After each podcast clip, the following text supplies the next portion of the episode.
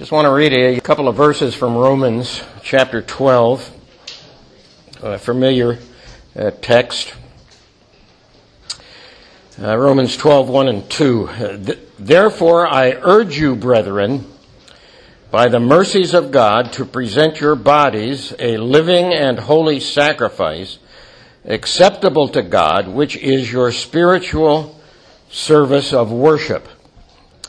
And do not be conformed to this world, but be transformed by the renewing of your mind, so that you may prove what the will of God is, that which is good and acceptable and perfect. Okay. Let's have a word of prayer. Father, thank you uh, for the day that you've been pleased to give us. We're grateful for that. We pray that uh, as we uh, begin uh, this series of classes on uh, the subject of worship, and more particularly on the subject of public worship, we pray that you'd be pleased to bless and grace us with understanding. And we pray that you'd be pleased to be with us as we consider uh, this matter of worship. Uh, worship together corporately uh, as a body and uh, entering into your presence uh, with thanksgiving and into your courts with praise. We pray that you'll give us fresh perspective on that which we do week by week, that we might be not only better prepared for worship, but refreshed uh, in the things of worship. So uh, be pleased to bless us and strengthen us, we ask, uh, in the good name of Jesus Christ, who is the Lord. Amen. So I'm going to absent myself from class for a moment. I promise I'll come back.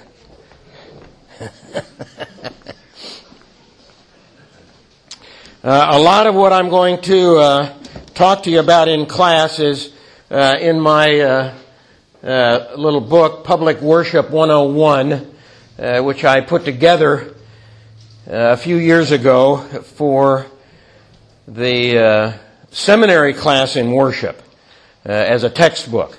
So I'm not going to go through through the textbook, but as I say, a lot of what I'm going to talk about is in this book and explored uh, more deeply and uh, a, little more thoroughly.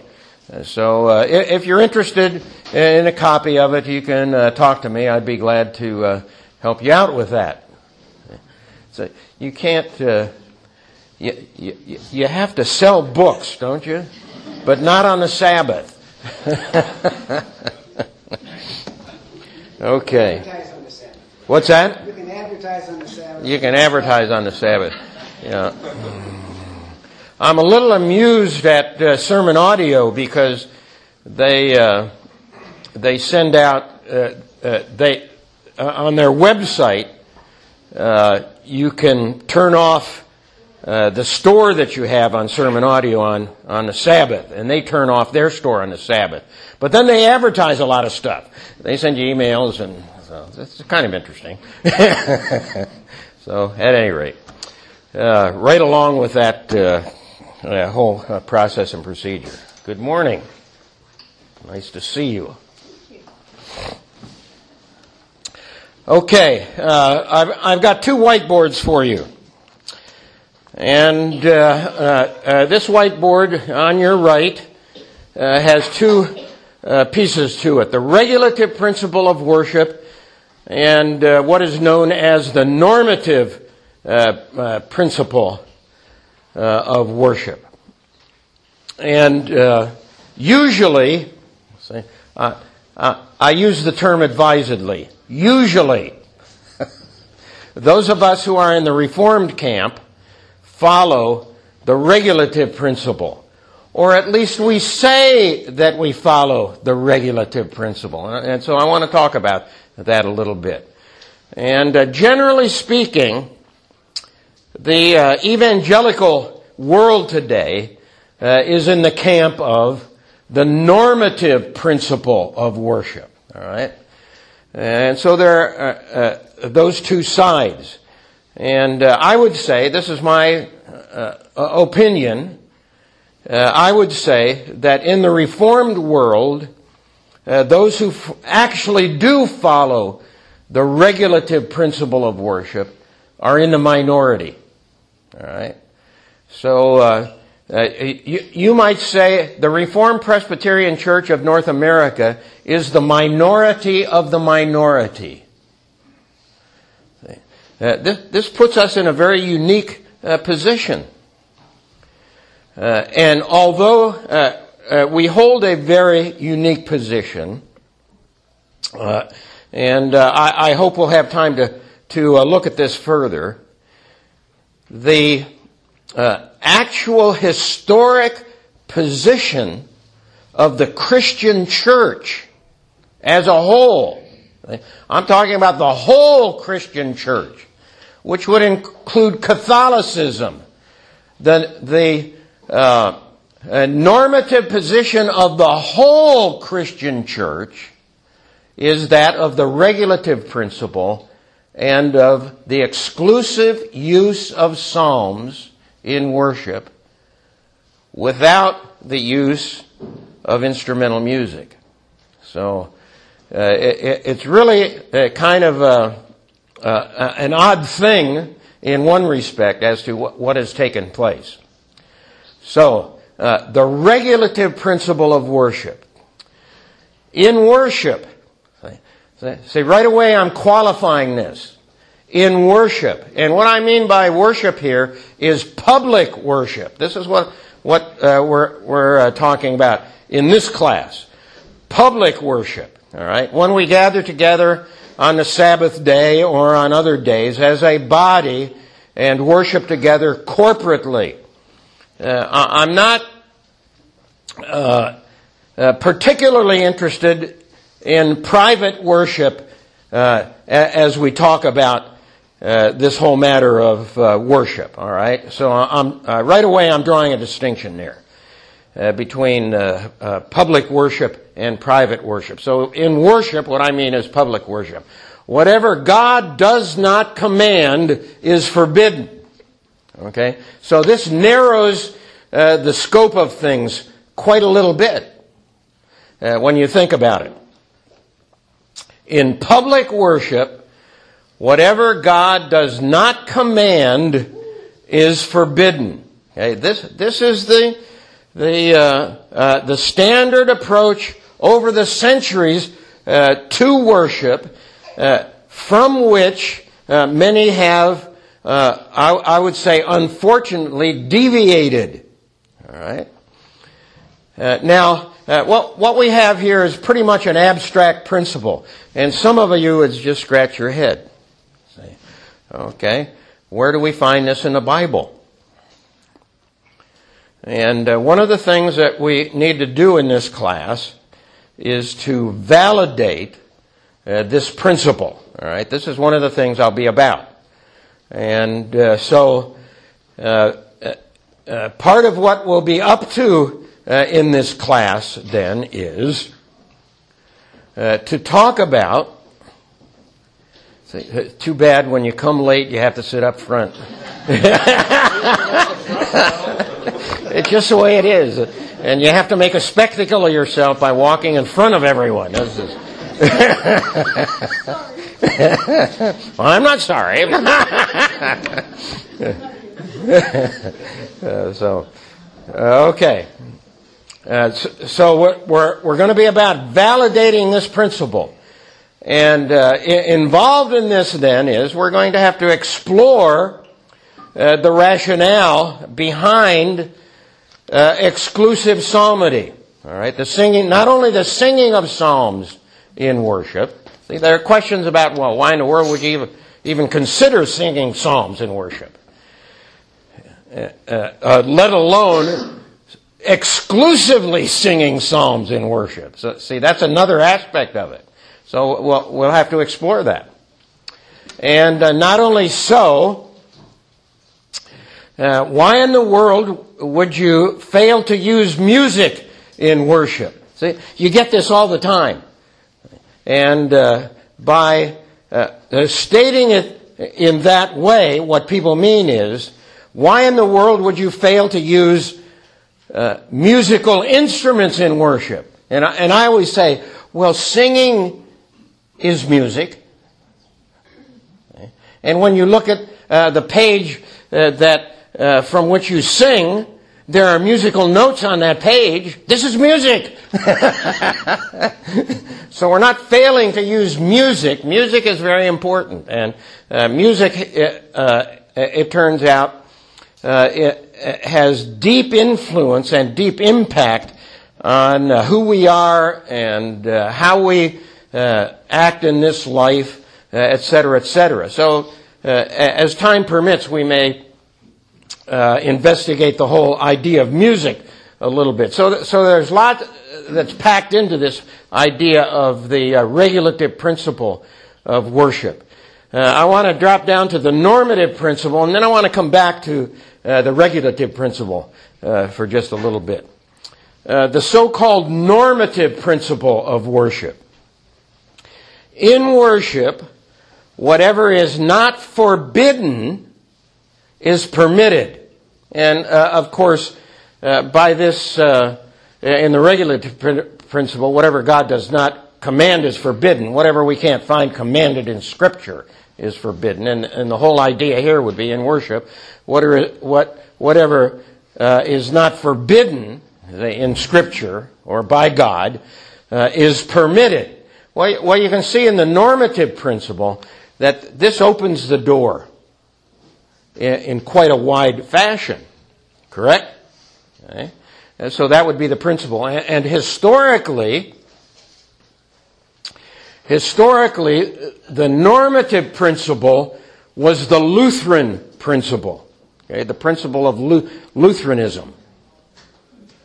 And uh, historically, uh, uh, the uh, going back to the Reformation, the regulative principle would be the Calvinistic side of the uh, Reformation.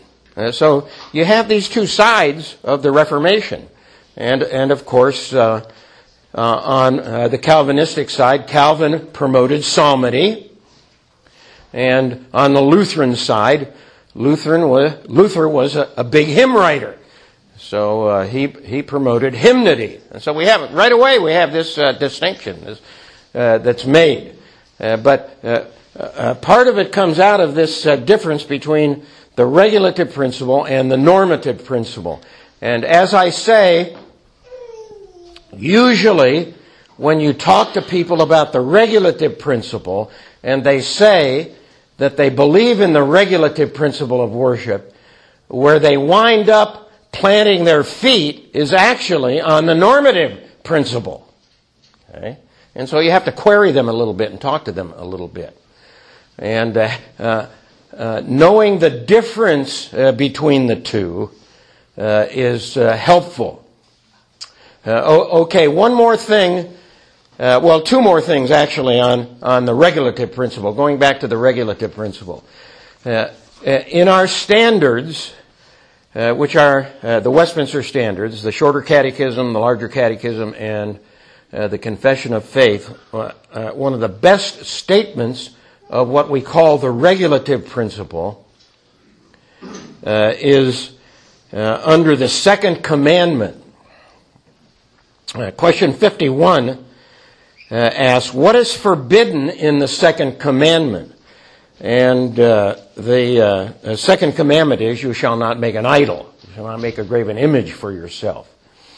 this is the idea of the second commandment. And, and the answer, say, listen now to uh, what the Westminster Divines uh, say as far as the answer to the uh, second commandment. The second commandment forbiddeth or forbids the worshiping of God by images or any other way not appointed in His Word. Okay? Uh, so, if it's not specifically commanded, then it's forbidden. See, that's the idea, right? So, so uh, what we're talking about, uh, you could say, comes out of the second commandment. And uh, what the Catechism teaches us as, as far as the uh, second commandment is concerned. Again, uh, the, the, uh, the Catechism says, the second commandment forbiddeth the worshiping of God by images or any other way not appointed in His Word. So it's, if it's not appointed in Scripture, if it's not commanded in Scripture, then it's forbidden. See, that's the idea. Alright? Second commandment. And of course, this is the exposition, uh, the Catechism's explanation of the second commandment.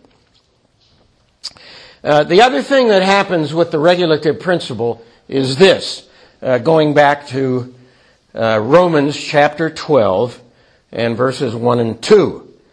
Uh, and, and I'll, I'll, read those verses again. Uh, Therefore, I urge you, brethren, by the mercies of God, to present your bodies a living and holy sacrifice acceptable to God, which is your spiritual service of worship. Right? Or, uh, I, I, think the ESV just uses uh, uh, service, the idea of service. And uh, the term service there is actually a liturgical term. And so it, it does have to do with worship. All right? And some would say, based on well, I think it's uh, proper to say, uh, based on uh, Romans 12, 1, uh, that all of life is worship, that, that all of life has to do with our uh, position before God and, and uh, how we approach God and, and this sort of thing. And so there's a sense in which all of life is worship. So it's, it's proper to say this uh, that uh, all of life is worship. But I don't think we should go the step of saying that the regulative principle, therefore, applies to all of life. That, uh, and some would say, and I've argued this uh, with uh, folks, yeah, you have to come up front, sorry. Or, or you can stand in the back. It's fine. It's all right. I don't care. It's, it's okay. uh, uh, I, have argued this with uh, folks at, at seminary that take what they would say a very strong stand on the regulative principle. That it's the regulative principle of life. All right? So you have to think about that for, for a moment. And uh, if you take that position, what you're saying, in all of life, whatever God does not command is forbidden. Okay, now you're in, a, in an interesting circumstance. Did you drive your car to worship to church this morning? I don't find any place in the Bible where God commands driving of the car. Have you got a phone? I got a phone. Here's my phone. I don't find anywhere in the Bible where God speaks about a phone. See? All of a sudden, if you take that position, uh, you've taken a very hard view. Now, uh, what does this reduce you to? Uh, uh, some, like the very strict Amish, correct? Uh, they all wear the same clothes, and they're all made of the same material, and they all drive the same buggies, and they raise the same kind of horses, etc., etc., etc. This is what happens. See? We're pushed back into uh, another age, uh, uh, essentially. And if you take the position that uh, the regulative principle has to do with all of life. Whatever God does not command is forbidden. See? All of the libraries in the world could not contain the books that would be necessary to outline all of the things that are involved in life. Right? If this were the regulative principle of life. And so it's just not the regulative principle of life. And, and uh, we have to understand that this is the case. It's the regulative principle of worship, and it's the regulative principle of public worship. All right? So far, so good? We're okay? Questions, comments? Yeah, th- th- this is the question that arises. Basically, uh, I'll, I'll, attempt to restate the question. If you don't worship in the way prescribed by the Reformed Presbyterian Church of North America, are you in sin? I mean, this, this is what it comes down to. And, and uh, I, am I'm, I'm putting it starkly, all right? And uh, be, because this is the way I've, I've uh, been uh, approached by uh, uh, individuals. So you're telling me that in our church, if we don't use Psalms exclusively in worship, we're in sin. Okay? And, uh, so, oh man, you have to say it that way. I just. and, okay, understand what the regulative principle of worship is. If the regulative principle of worship is whatever is not commanded in public worship is forbidden, then whatever we do in public worship, which is not in accordance with Scripture, in some form, we're sinning. I mean, it, it, it, that's the way it is, all right? I mean, we just have to face the fact. If we're not following the commands of God the way we should, in some form or other, we're sinning. And see, I would say, see, I would not exclude the Reformed Presbyterian Church of North America from this. See, do we do everything perfectly? See, doubtful. Doubtful. And uh, as we get into this uh, whole matter uh, further, uh, I think you'll see in some of the ways that uh, we don't uh, often we don't understand really the God ordained principles, the God ordained root principles of worship. I, I, think we have, we all have, I, I include myself here, we all have a lot to learn in this area. So I, so I think this is why it's important for us to, uh, to talk about it a little bit. Other, oh, okay. Let me let me add something here. Now, I'll come back to you. See now, uh, what happens uh, in all of this is that uh, churches begin to pattern their worship after uh, what I call celebrations that take place in the Old Testament. Uh, a good example of a celebration that takes place in the Old Testament is the celebration of the people of God at the edge of the Red Sea after they have been delivered. And they uh, have a celebration there and they sing and dance and Miriam uh, sings uh, a wonderful song with regard to uh, the deliverance that God has given them. And uh, one of the things I want to talk about is the difference between these uh, celebrations that take place in the Old Testament and the stated, regular worship commanded by God in the tabernacle and in the temple. Okay? So that, that's another distinction uh, that uh, we're going to make. And mostly, say, uh, people, uh, folks will argue uh, their case on the basis of uh, some of these Old Testament celebrations. Right? So, so we're going to talk about that, and, and, it opens the door for that. Okay, there, there's a question back here first, Pat. The question is about Romans 12, 1 and 2, and the uh, idea of worship uh, in the second verse. Okay? So, so I'll, I'll read verses 1 and 2 again. I, I failed to read the second verse. Therefore I urge you, brethren, by the mercies of God, to present your bodies a living and holy sacrifice acceptable to God, which is your spiritual service of worship. Uh, and do not be conformed uh, to this world, but be transformed by the renewing of your mind, so that you may prove what the will of God is, that which is good and acceptable and perfect.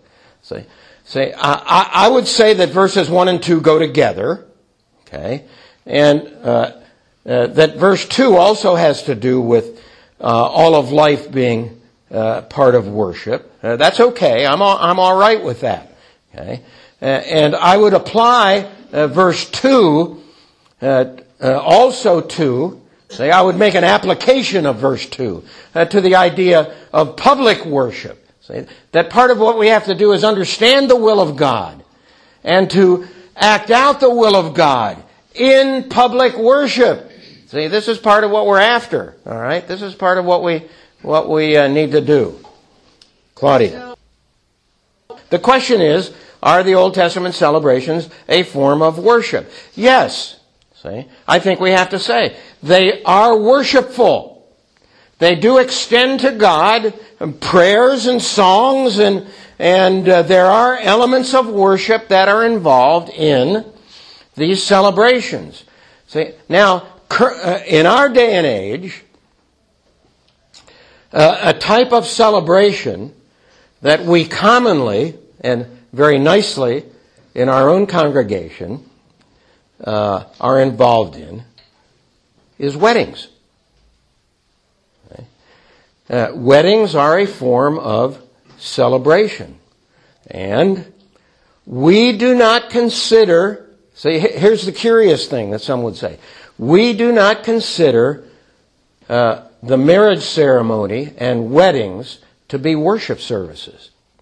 Okay? There are elements of worship in weddings. And very often, psalms are sung, and there are prayers and, and these kinds of things. Uh, but uh, it, it's kind of comical because I always say, listen, you can perform a wedding in 30 seconds. All you have to do is get the bride and the groom together and the witnesses and exchange the vows, and you're done. so you can perform a wedding in 30 seconds.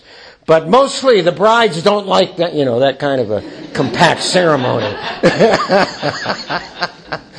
like to have other things, and, and the families, you know, like to uh, put something into this. So, uh, generally speaking, we do not consider weddings to be worship services. And so, therefore, there are other types of music in wedding, often in weddings and uh, often instrumental accompaniment in, in weddings, all right? So in reform circles, generally, this is the case. Weddings are not considered uh, worship services, although there are elements of worship that are present, all right?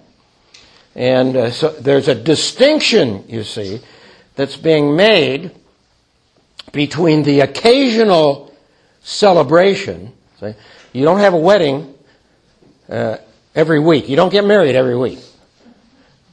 Uh, these are occasional services. Right? But uh, public worship is stated. It's stated by God and it's stated by uh, the elders that we're going to meet on Lord's Day morning at such and such a time and Lord's Day evening and such and such a time. These are regular, stated, appointed times of worship. And they are regulated differently. Okay? They're regulated by God. This is where the regulative principle comes in, all right? So that's one of the distinctions. And, and I want to talk about this difference a little bit more uh, between uh, ceremonies and uh, regular stated worship, all right? any other questions or comments from, okay, let me, let me get further back here. This is a great observation. Uh, uh, the observation that it's not us and them. And uh, a competition uh, between us and them, uh, kind of thing. They're wrong and we're right. uh, they say to us, "You're wrong and we're right." I mean, this is what happens, so that we're down on this horizontal level, and we forget the vertical.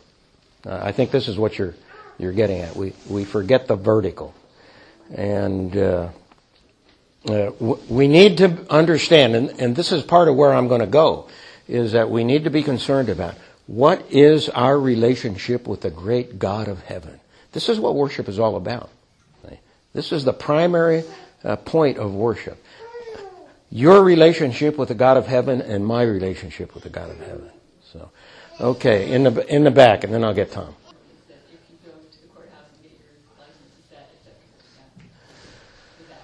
Oh man, you you, want to uh, throw me a, a, a curveball there? My view of uh, marriage is this. Okay, uh, both the church and the state have uh, an interest in marriage. Okay, uh, the state has an interest in marriage uh, and the regulation of marriage by virtue of the fact that all individuals in their jurisdiction are under uh, the authority of the governor and the legislature and all of this sort of thing. And they want order uh, in, uh, in the state. And so there's a proper place, you see, uh, for uh, the, uh, the civil government having an interest in marriage. And the interest in marriage is, is brought about by a marriage license, getting a marriage license. And uh, so the question, and the church obviously has an interest in marriage, okay, because God ordained marriage and uh, brings uh, uh men and women together uh, in uh, marriage. So God has an interest in marriage, and therefore the church has an interest in marriage, and, and that marriages be conducted between believers. So this would be the, the primary uh, focus or one of the one of the primary uh, uh, pieces of marriage as far, as far, as the church is concerned. So the the question could be: uh, Can a person be married without going to the courthouse and getting a marriage license? Yeah. but uh, you you may run afoul of the state somewhere uh, down the road if you do that. So that would be what I would say. I'm not going to press that any further. okay, Tom.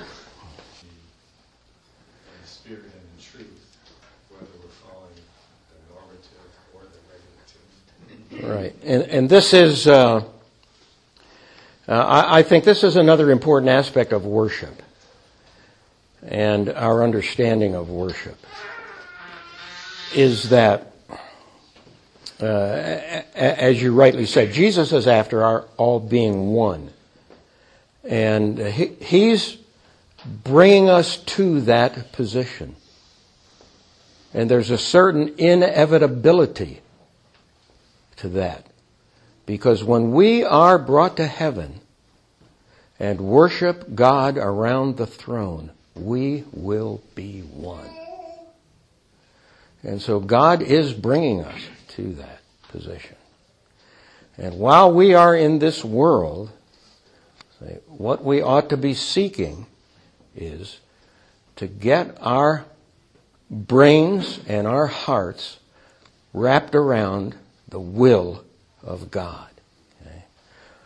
Uh, like it or not, every one of you, like myself, has a personal theology. In other words, you have a, a, personal understanding of the Bible and how the Bible is put together and what God requires. Okay? Every one of us is in that, in that place. And slowly but surely, our objective ought to be to bring our personal theology and our personal views into coordination with the Bible. All right? The Bible. And say, I include myself in this. There are uh, always places in our lives where we're not lined up properly with the Bible. And so we need to bring our lives into line with, with the Bible. And this is a long process. And so this is something we, we need to work on. And all of this is involved in worship. All right? this is part of the aspect of worship. okay, let, let me go to the other board. Uh, uh, th- this is my little syllogism. God prescribes how we enter heaven and his presence. Okay? So some of you are nodding. That's a, that's a, that's a no-brainer almost, isn't it? Uh, uh for those who believe in the Bible uh, and have a Christian uh, worldview, that pretty much is a no-brainer. there is no other name given among men, correct? By which we must be saved. Only Jesus. I am the way and the truth and the life. Some would say, uh, well, Christianity is pretty narrow, isn't it? And I would say, yep. Yep, it is. It's the way it is. So, uh, so, so, uh, uh point one is uh, pretty self-explanatory. Uh, that would be the major premise of the syllogism. Uh, the minor uh, premise would be worship is entering into God's presence and a taste of heaven. All right. So, so now uh, uh we're we're going to have to spend some time validating uh, this uh, minor premise, right? And if we can va- properly validate this minor premise, the conclusion falls out. God prescribes how we enter heaven and His presence. Worship is entering into God's presence and a taste of heaven. So, if these two are true, then God prescribes how we worship. It's, it's fairly simple, it seems to me, uh, when you look at it uh, in this way. You see, now, uh, uh my approach is, uh, I'm, I'm not uh, going to try to uh, prove the regulative principle of worship as an abstract principle. I, am kind of looking at, well, it's an abstract principle, and I think it, it derives from Scripture. And uh, part of our problem is that, that uh, by and large, in our culture and in our society, uh, in our day, uh, we don't think biblically, and uh, so we have uh, problems with principles uh, like uh, the, the regulative principle. So uh, I, I, want to uh, uh, go into this second premise here. Worship is entering into God's presence and a taste of heaven. Now, when I've done this class at the seminary, uh, or taught the worship class at the seminary, uh, I always use uh, the inductive method. Uh, that is, I didn't put the regulative principle on the board and say, okay, I'm going to prove this. I'm a little more sneaky than that. I, I want to come in the back door. And uh, it, it, was kind of funny uh, in the class because I, I would uh, uh, uh, I would actually start with this uh, minor premise, and I wouldn't give uh, folks this syllogism at all. I just start with this minor pre- premise and talk about worship. And th- this is what we'll start to do next week. We'll get into this this minor premise and, and, talk a little bit about mer- worship and the character of worship and and uh, what worship is. Uh, but it, it, was interesting because I would uh, uh, go through the scriptures and talk to the class about uh, the character of worship and what God was interested in and our relationship with God and everybody's going this way, this way, this way. And uh, uh, this this would include uh, the the pastors in the class from the Assemblies of God Church and the pastors and the elders in the in the class from uh, some of the uh, conservative uh, uh, Baptist churches in the minority community in Pittsburgh around the seminary. They're going, yes, yes, yes. And, uh, Uh, so, so finally, I, I would say to the class, "You agree with all of this material?" And they say, "Yes, yes, yes." And the, then the outcome would have to be I'd show them this syllogism, and so the outcome would, would be then God prescribes how we worship. And they would go, Oh, wait a minute. Wait a minute, Professor. We didn't bargain for that. we didn't. We didn't come here for that. And uh, one of the first times uh, I did this in class. Uh, David Hanson was in the class. And uh, he called this, this sudden realization of what had happened in the class the train wreck. because all of a sudden, uh, the whole class had bought into to what I was saying, and they realized the implications of what I was saying. And so uh, uh, thereafter, uh, now Pastor Hanson would call me on the phone and say, Denny, you're doing the worship class this uh, quarter, correct? I said, that's right. There'd be a little pause, and he'd say, Has the train wreck occurred yet? I said, Not yet, but it's coming. Not yet, but it's coming.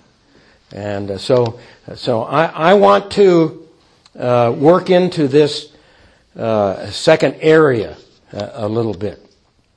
Uh, uh, questions or comments now? anything you want to shoot at me? the the church calendar. See, see, that's a great point. the confession says we do not celebrate holy days. And uh, so uh, uh, we would not have special uh, days uh, that we would celebrate, which would which brings the uh, into view the church calendar. All right, that the day we celebrate is the Sabbath. that that's the primary day of worship. Now, I'll tell you where I am uh, on that uh, whole uh, area. Uh, I'm kind of with uh, uh, Dr. Martyn Lloyd-Jones on this issue. Martyn Lloyd-Jones says, okay, you know, don't follow the church calendar. That, that's fine. I'm, I'm okay with you there on that. but remember this, that when you come uh, to the day that's prescribed on the calendar as Easter and the day of the resurrection, and you ignore it, you're going to raise more questions uh, among the people in the congregation than if you would uh, just follow uh, the church calendar. So take advantage of the opportunity on that day to preach on the resurrection and set the people straight on the meaning of the resurrection and that we celebrate it every Sabbath day.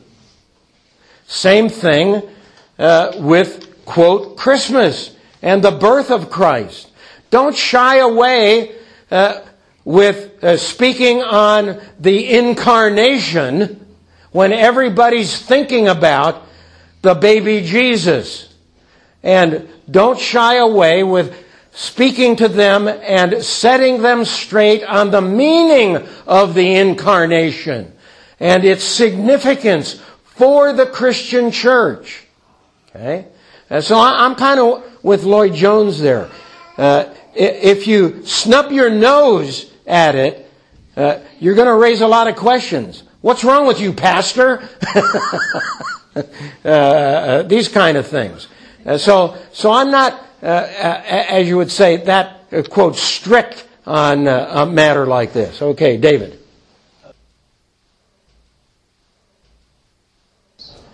See, I, see, I've used this illustration before, and I'll, I'll bring it up again. Uh, uh, what degree of sanctification do you think uh, uh, that you've arrived at. See? When I, I, have told you this, when I asked this at a family camp, people said, well, I, I we're up here at 80, 85, 90%. I just went, so, so I, I think I'm down here closer to one, two, three, or four percent, actually. and uh, uh, we tend to think of ourselves too highly. And uh, we tend to think of ourselves more pure than we actually are.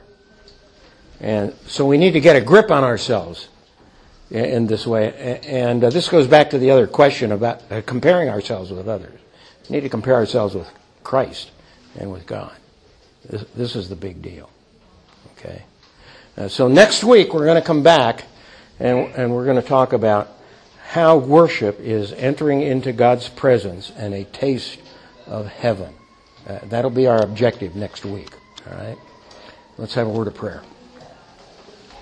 Lord, thanks for uh, your being with us and uh, for our being able to be together. Uh, thank you for uh, the fact that you do call us uh, to worship you. And we pray that you'd be pleased to bless us in our understanding of worship uh, so that we do worship you in spirit and truth. Uh, bless us to this end, we pray, and grant us your grace, we ask in the name of Jesus. Amen.